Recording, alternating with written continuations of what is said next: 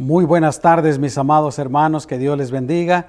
Una bendición una vez más poder compartir esta lección con ustedes. Y la lección que quiero compartirles esta tarde, yo la he titulado El Evangelio. Pero quiero advertir que no voy a terminar hoy, hoy voy a compartir la primera parte, la primera parte, y el próximo domingo estaría compartiendo la segunda parte. ¿Qué es el Evangelio? El Evangelio la palabra evangelio significa buenas noticias y podríamos decir pues que son las buenas noticias de parte de Dios para toda la humanidad que nos hablan acerca de Jesucristo, nos hablan acerca del reino de Dios y también nos, nos hablan acerca de la salvación. Y vuelvo a decir, es el mensaje de Dios para toda la humanidad y para cada persona en lo individual.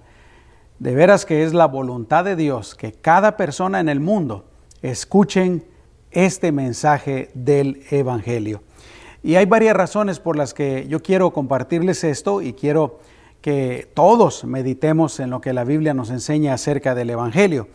Una de esas razones es porque el Evangelio es el mensaje más importante que la iglesia tiene.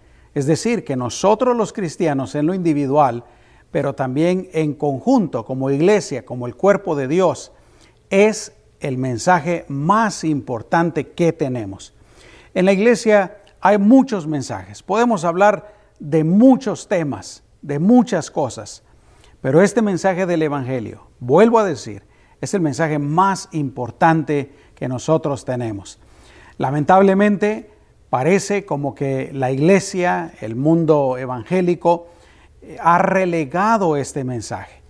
Y muchas veces se escucha hablar acerca de todos los demás temas, pero este es el tema más importante. Este es el tema que la iglesia debe de estar predicando una y otra y otra y otra vez al mundo. Eh, los otros temas Seguramente, eh, aunque muchos definitivamente tienen que ver con las personas de todo el mundo, pero en muchas, en muchas instancias son más para nosotros los creyentes. Pero el Evangelio es especialmente para aquellas personas que no han creído en Jesucristo como su Señor y Salvador. Eh, así es que vuelvo a decir, es el mensaje más importante que la iglesia posee. y Dios nos manda por medio de la gran comisión que vayamos por todo el mundo predicando el Evangelio.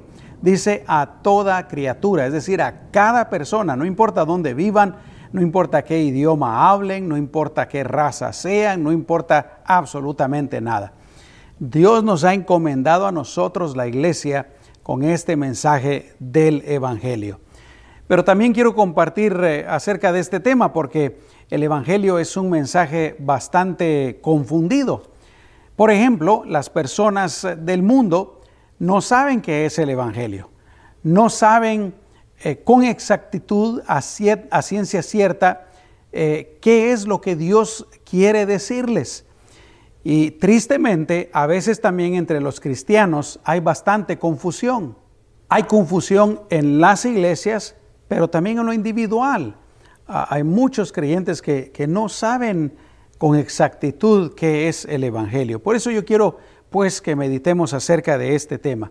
La otra razón es porque gracias a Dios hay muchas personas y esta realmente ha sido una bendición que ha traído eh, la pandemia y ha traído la cuarentena y todas estas restricciones eh, que se han impuesto para evitar el contagio. Pero eh, hay muchas personas que nos están viendo por, por medio de Facebook, por medio de, eh, YouTube y gracias a Dios eh, muchos ya han creído en Jesucristo como su Señor y Salvador.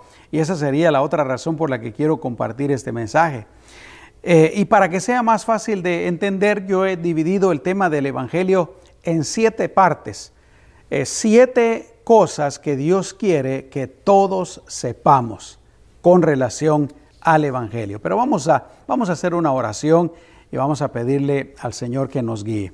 Y yo te invito que si deseas tomar notas eh, en lo que estoy orando, búscate un pedacito de papel, búscate una pluma y por lo menos escribe esos siete puntos principales, esas siete cosas que Dios quiere que todos sepamos. Vamos a orar. Señor, te damos gracias una vez más por darnos la bendición este miércoles de reunirnos eh, para meditar en tu palabra. Y en esta ocasión para meditar en este tema que es tan importante, Señor, el tema del Evangelio, tu mensaje, tu mensaje para todo el mundo, un mensaje que tú deseas que todas las personas escuchen, el mensaje que tú has mandado a tu iglesia, a nosotros los cristianos, que prediquemos en todo el mundo. Señor, ayúdanos como creyentes a conocer este mensaje y a predicarlo en tiempo y fuera de tiempo, como dice tu palabra, a predicarlo en todas partes, a compartirlo por todos los medios, para que muchas personas puedan creer en ti y puedan recibir la salvación. En el nombre poderoso de Jesús, amén y amén. Bueno, yo quisiera empezar diciendo que si uno le pregunta a cualquier persona en la calle eh, qué es lo que se necesita para entrar al cielo, la, respuesta más común va a ser, bueno, eh, tenemos que eh, vivir de acuerdo a la voluntad de Dios, o va a ser, tenemos que cumplir los mandamientos, o va a ser, pues que hay que hacer algo para que Dios nos permita entrar eh, en el cielo, en su reino. Y de eso se trata el Evangelio. El Evangelio nos explica con exactitud cuál es la condición espiritual de la humanidad y nos explica precisamente cómo todos absolutamente podemos ir al cielo por toda la eternidad. Y como te decía, yo he dividido pues este, esta lección del Evangelio en, en siete cosas que Dios desea que sepamos. La primera de ellas es que Dios quiere que sepamos que Él lo creó todo perfecto. Tal vez tú me digas, pastor, pero yo no veo todo perfecto. Yo veo eh, violencia, yo veo hambre, yo veo desastres naturales. Precisamente esta semana, el día de hoy, eh, empezando me parece que lunes, martes, allá en Centroamérica hay un tremendo huracán. Así es que alguien podría decir, pastor, yo no lo veo todo perfecto, yo veo enfermedad, yo veo pandemias, yo veo muerte, yo veo esto, yo veo el otro, guerras. No es, no es todo perfecto. Pero originalmente, cuando Dios creó este mundo, esta tierra y todo el universo, Dios lo creó total y absolutamente perfecto, sin ningún defecto, sin nada malo.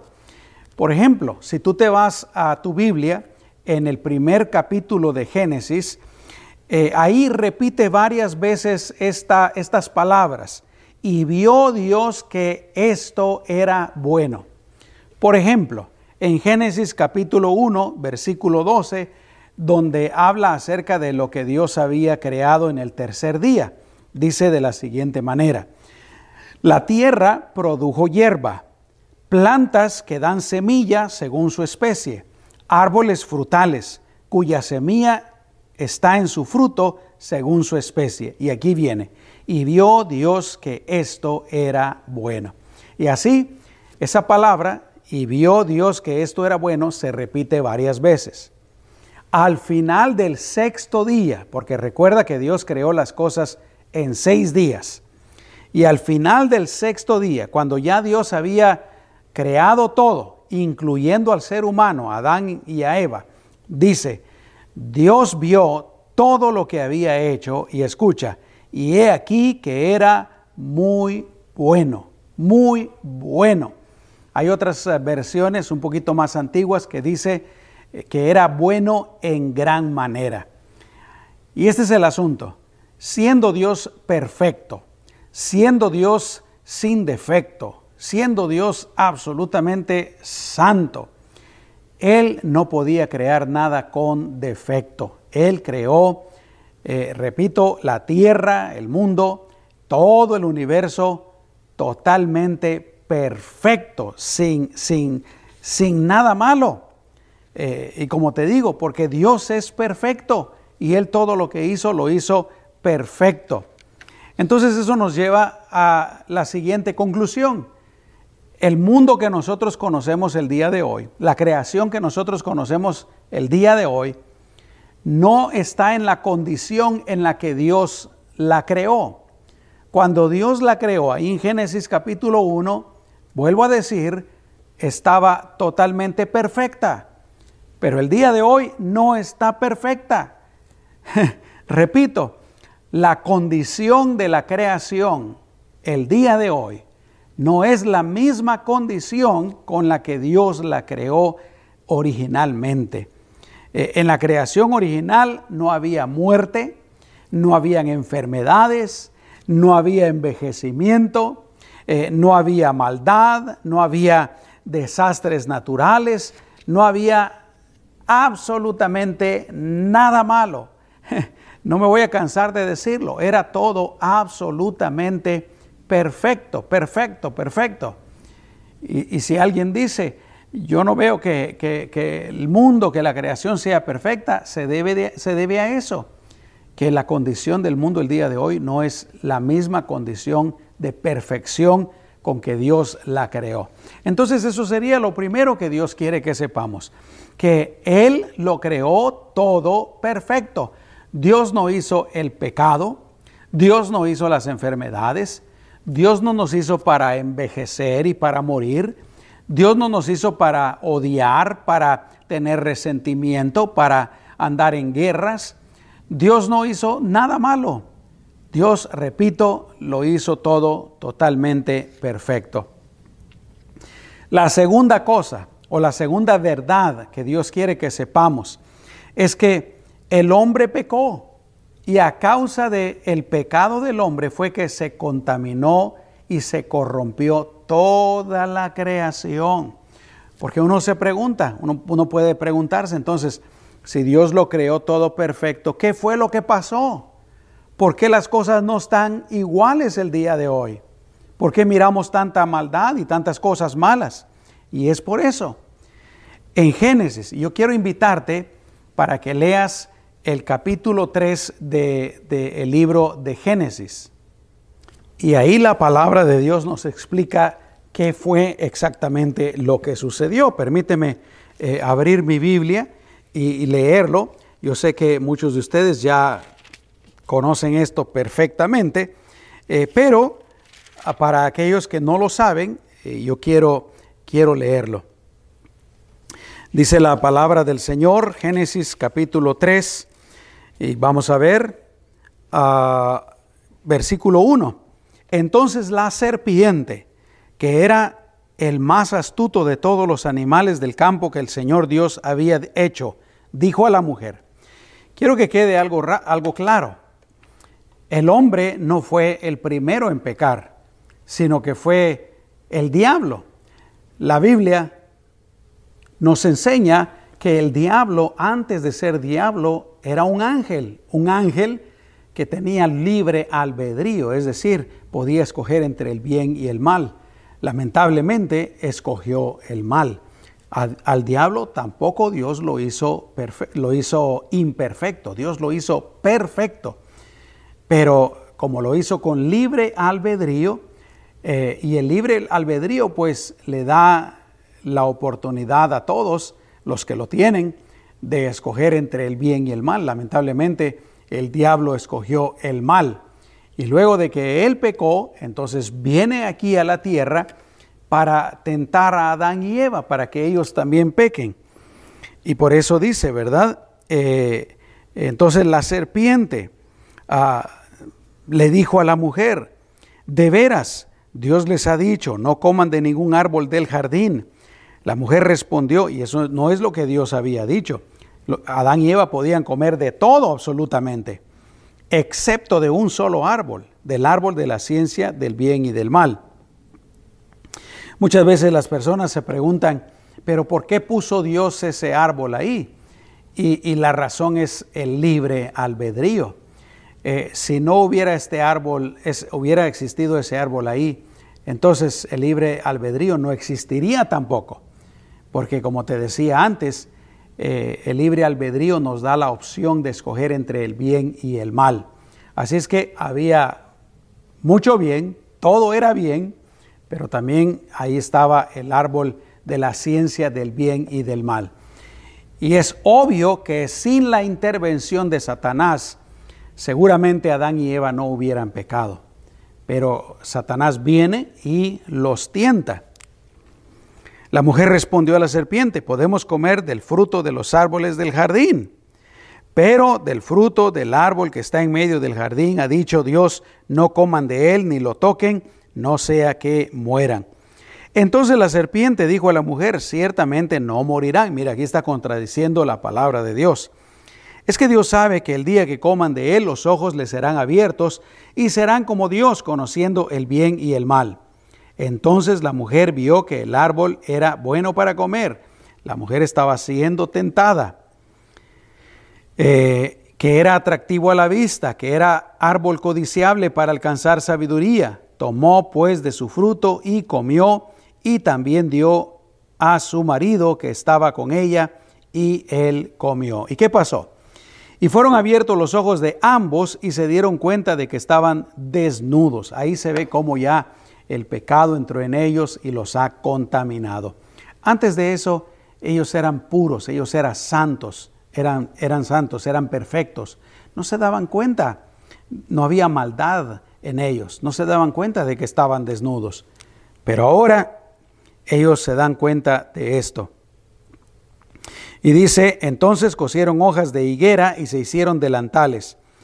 Cuando oyeron la voz del Señor Dios que se paseaba por el jardín en la brisa del día, el hombre y su mujer se escondieron de la presencia del Señor Dios entre los árboles del jardín. Y te das cuenta pues de que ellos después de que pecan se esconden, andan huyendo de Dios, algo que ellos no hacían antes. El pecado los contaminó a ellos y tristemente pues también eh, por ser ellos los primeros seres humanos, ellos transmitieron el pecado de generación en generación. Romanos capítulo 5, versículo 12 dice, por esta razón, así como el pecado entró en el mundo por medio de un solo hombre, de Adán, y la muerte por medio del pecado, así también la muerte pasó a todos los hombres, por cuanto todos pecaron. Entonces, pues, fue el pecado del hombre el causante de que lo perfecto que Dios había hecho se corrompiera y cambiara para mal. Dios como te decía al principio, Dios no creó las enfermedades y Dios no manda enfermedades. Dios no creó la maldad que hay en el hombre. Dios no nos creó así. Así como somos, que, que hay maldad, que hay odio, que hay envidias, hay egoísmo, etcétera, avaricia. Dios nos creó perfectos. Adán y Eva, antes de pecar, eran seres perfectos. Y si ellos no hubieran pecado, entonces también su descendencia hasta el día de hoy no tendríamos pecado. Pero como te leí aquí en Romanos 5:12, el pecado entró en todo el mundo por medio de Adán y pues también la muerte por medio del pecado, dice, pasó a todos los hombres. Somos pecadores. Todos los seres humanos somos pecadores. Y somos pecadores porque heredamos ese pecado de Adán y Eva de nuestros padres.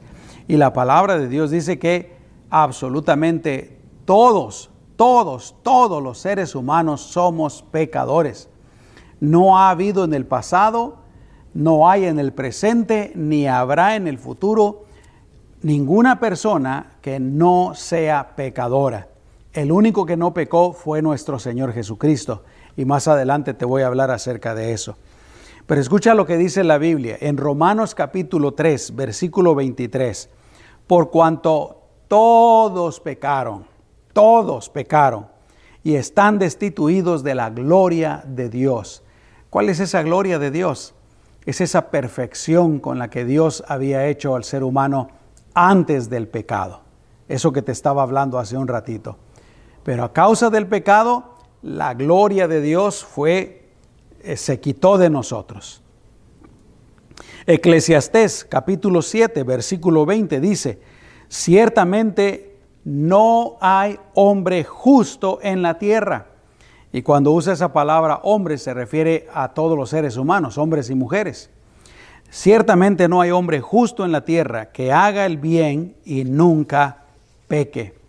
Isaías 53, versículo 6 dice, todos, todos nosotros nos descarriamos como ovejas, cada cual se apartó por su camino. Isaías 64, 6 dice, todos nosotros, otra vez, somos como cosa impura y todas nuestras obras justas son como trapo de inmundicia.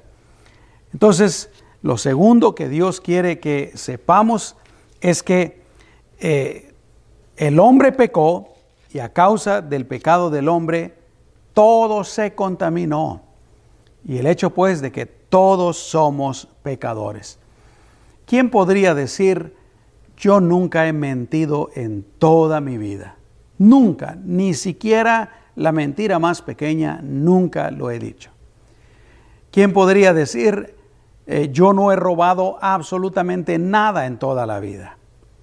¿Quién podría decir, yo nunca he usado el nombre de Dios en vano? Eh, yo nunca deshonré o he deshonrado a mis padres. Eh, yo nunca he pecado. Nadie, todos somos pecadores. Y si acaso hubiese alguien que, que se atreva a decir equivocadamente, por supuesto, que, que, no ha pecado, que no es una persona pecadora, eh, primera de Juan capítulo 1 versículo 8 dice, si decimos que no tenemos pecado, nos engañamos a nosotros mismos. imagínate, si yo o cualquier persona dice, yo no tengo pecado, esa persona está diciendo algo que es falso. Y si lo cree, se está engañando a sí mismo esa persona. Y termina diciendo, y la verdad no está en nosotros. ¿Por qué?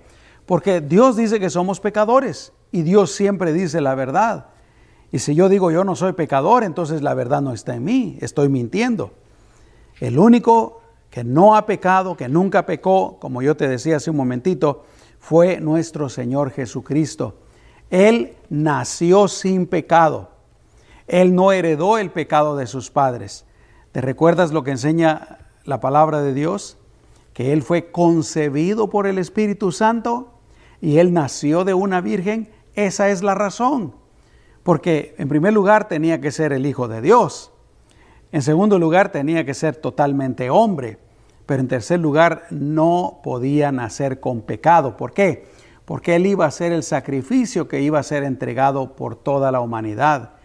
Y si hubiera sido un sacrificio con pecado, entonces Jesús no hubiera podido salvar a toda la humanidad. Jesús nació sin pecado. Jesús vivió toda su vida sin pecado. Jesús murió sin pecado y Jesús resucitó sin pecado. Es el único, es el único, el único, el único que se puede decir eso de él. El único que no pecó.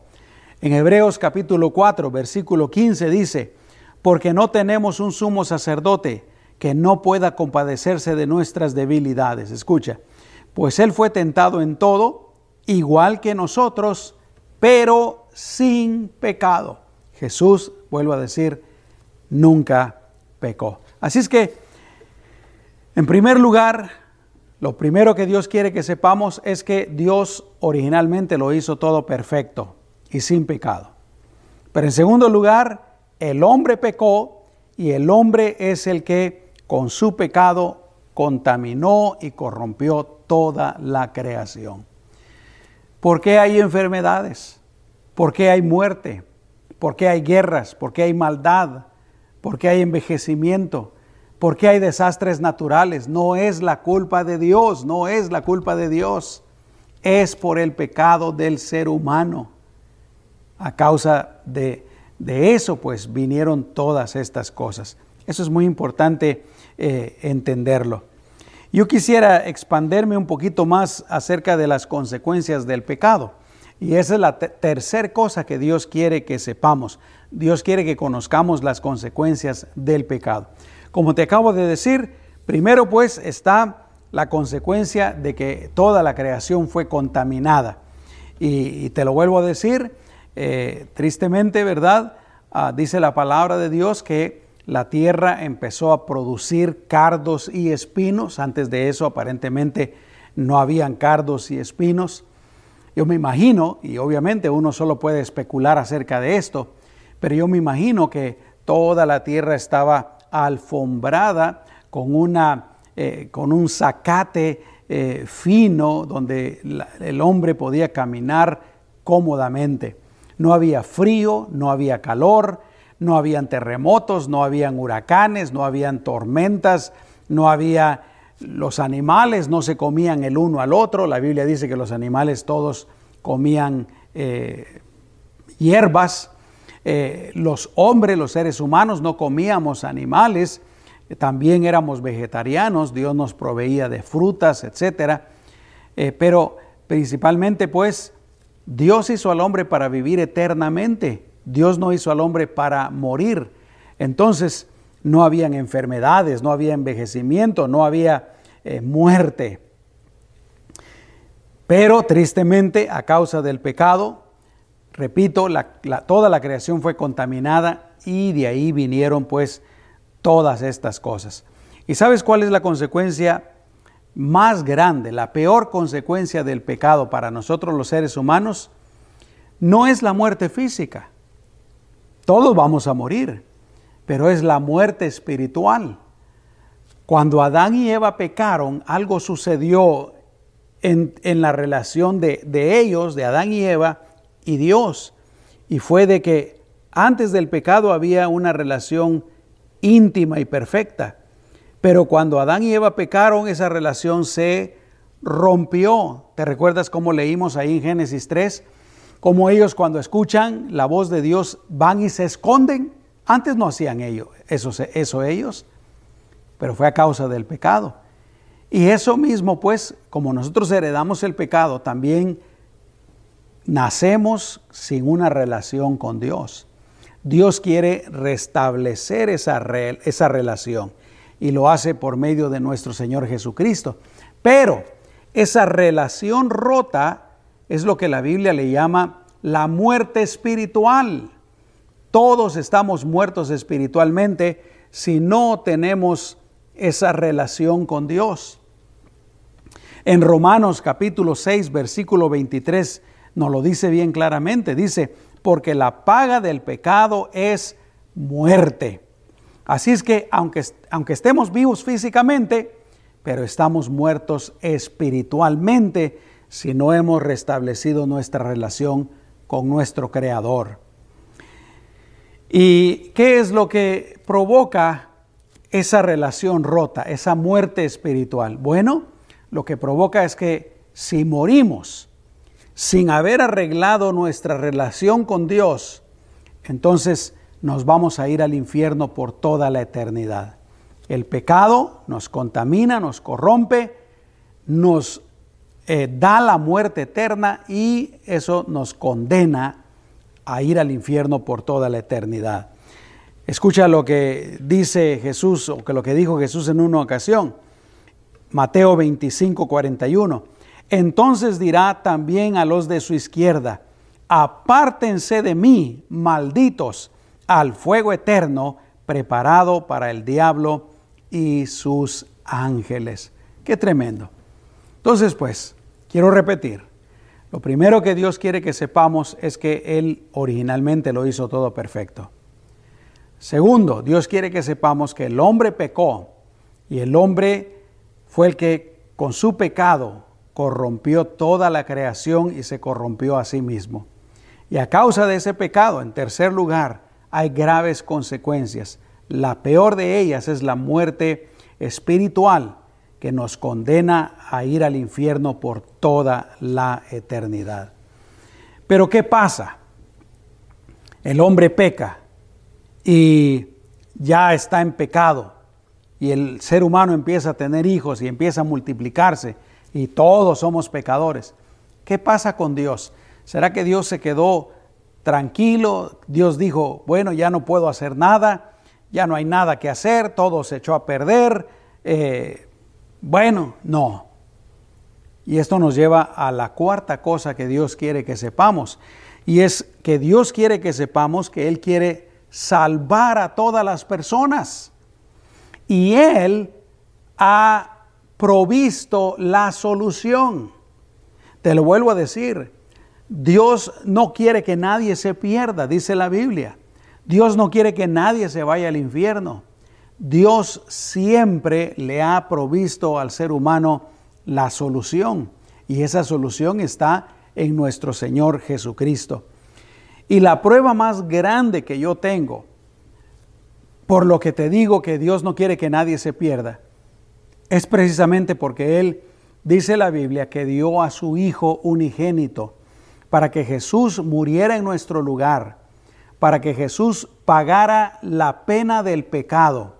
Y a causa de, de lo que Jesús hizo, nosotros pudiéramos recibir el perdón de nuestros pecados y también recibir el regalo de la vida eterna. Porque aquí hay algo bien interesante. El pecado no se podía quedar sin, sin ser castigado. El pecado tiene que ser castigado. Entonces, si nosotros no aceptamos la, la, puerta que Dios nos está dando para ser libres del pecado, nosotros vamos a pagar por el pecado. Si nosotros no aceptamos el regalo que Dios nos da en su Hijo Jesucristo, nosotros vamos a ir al infierno. Pero si nosotros aceptamos el regalo de Dios, si nosotros aceptamos a Jesucristo, entonces Jesucristo, por la fe en Él, eh, Dios nos va a perdonar. Pero vuelvo a decir, el pecado tenía que ser castigado. O, o creemos en lo que Jesús hizo y lo que Él hizo es la respuesta para nuestro perdón, o nosotros pagamos por nuestro propio pecado eternamente y para siempre. Y déjame decirte que del infierno no hay salida. Escucha lo que dice Juan capítulo 3 versículos 16 y 17. Porque de tal manera amó Dios al mundo que ha dado a su Hijo unigénito. Dios dio a su Hijo para que todo aquel que en Él cree no se pierda, mas tenga vida eterna. Te lo vuelvo a decir, Dios no quiere mandar a nadie al infierno. Dios no quiere que nadie se pierda. Eh, Dios nos ama tanto que dio la solución, dio a su Hijo para morir en nuestro lugar, para que Él pagara la pena de nuestro pecado. Y el versículo 17 dice, porque Dios no envió a su Hijo al mundo para condenar al mundo, ¿te das cuenta? ¿Puedes ver el amor de Dios? El gran amor de Dios. Dios no envió a su Hijo al mundo para condenar al mundo, sino para que el mundo sea salvo por Él. Dios nos quiere salvar a todos. Dios quiere salvar a todas las personas. Romanos 5.8 dice, pero Dios demuestra su amor para con nosotros, en que siendo aún pecadores, Cristo murió por nosotros. Y en segunda de Pedro, capítulo 3, versículo 9 dice, el Señor no quiere que nadie se pierda, sino que todos procedan al arrepentimiento. Amén. Entonces, nosotros somos pecadores y el pecado nos tiene condenados a ir al infierno por toda la eternidad. Pero Dios en su gran amor mandó a su Hijo a pagar la pena por el pecado. ¿Y cómo nosotros recibimos el beneficio de lo que Jesús hizo? Simple y sencillamente creyendo en Él. Y en la próxima lección, el próximo miércoles, te voy a hablar, me voy a extender un poquito más acerca de eso, de creer en Jesucristo.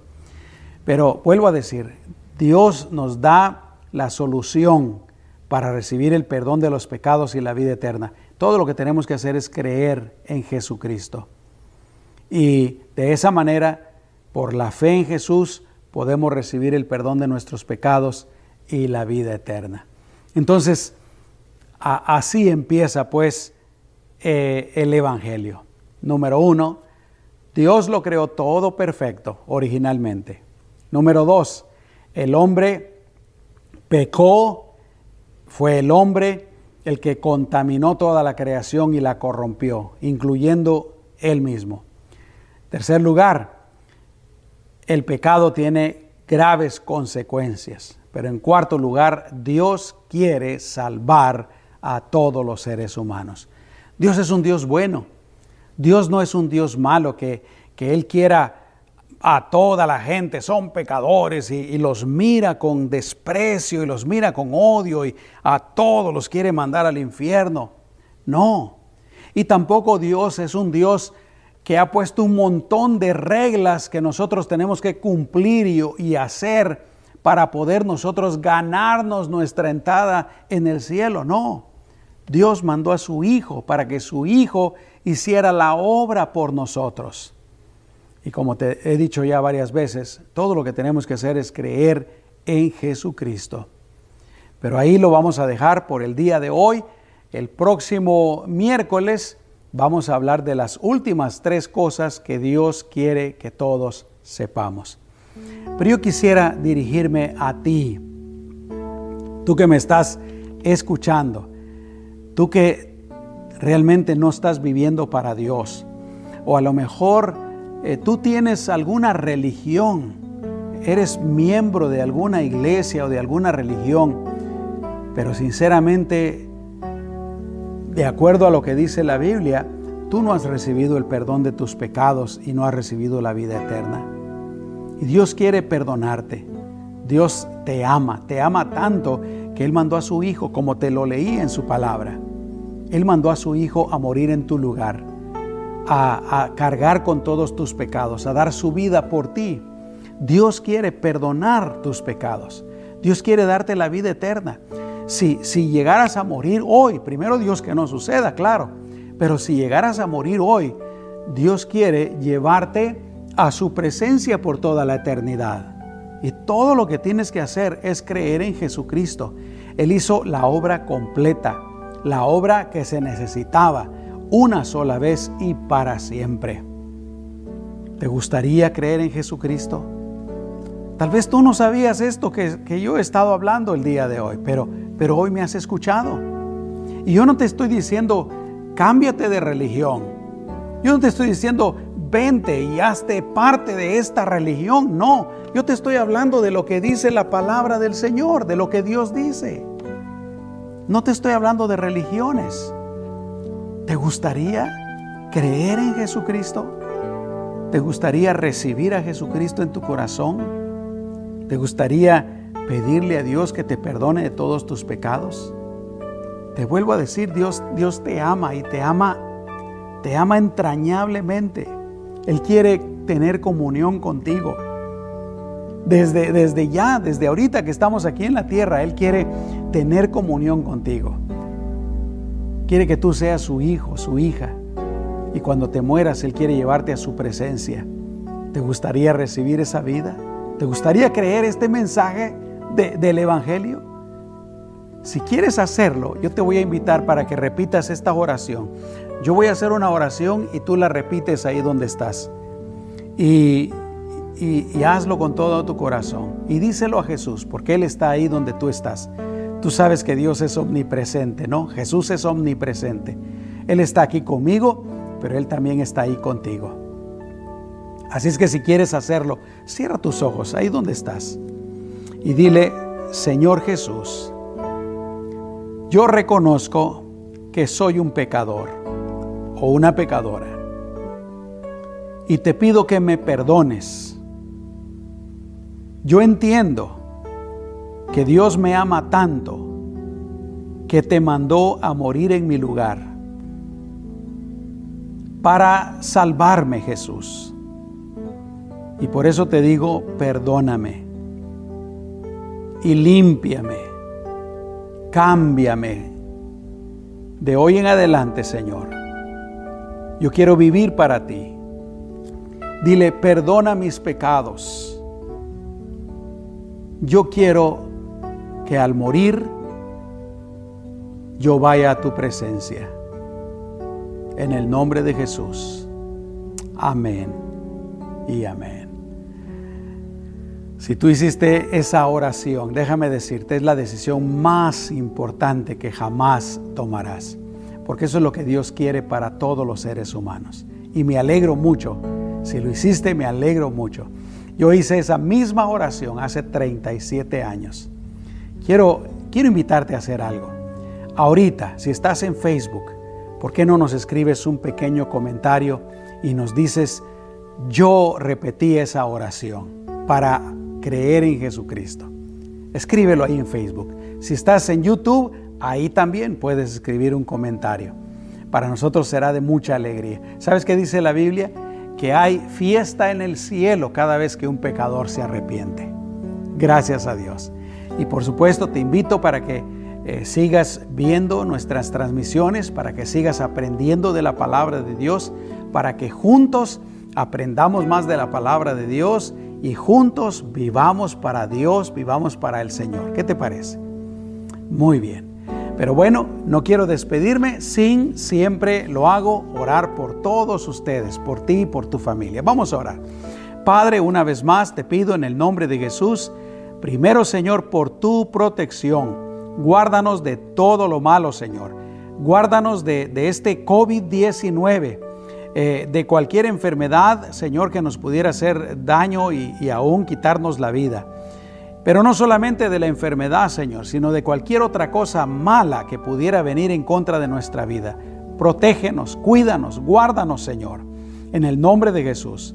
Señor, también yo te pido que tú bendigas y prosperes a cada vida, Señor, cada persona que me está viendo, me está escuchando.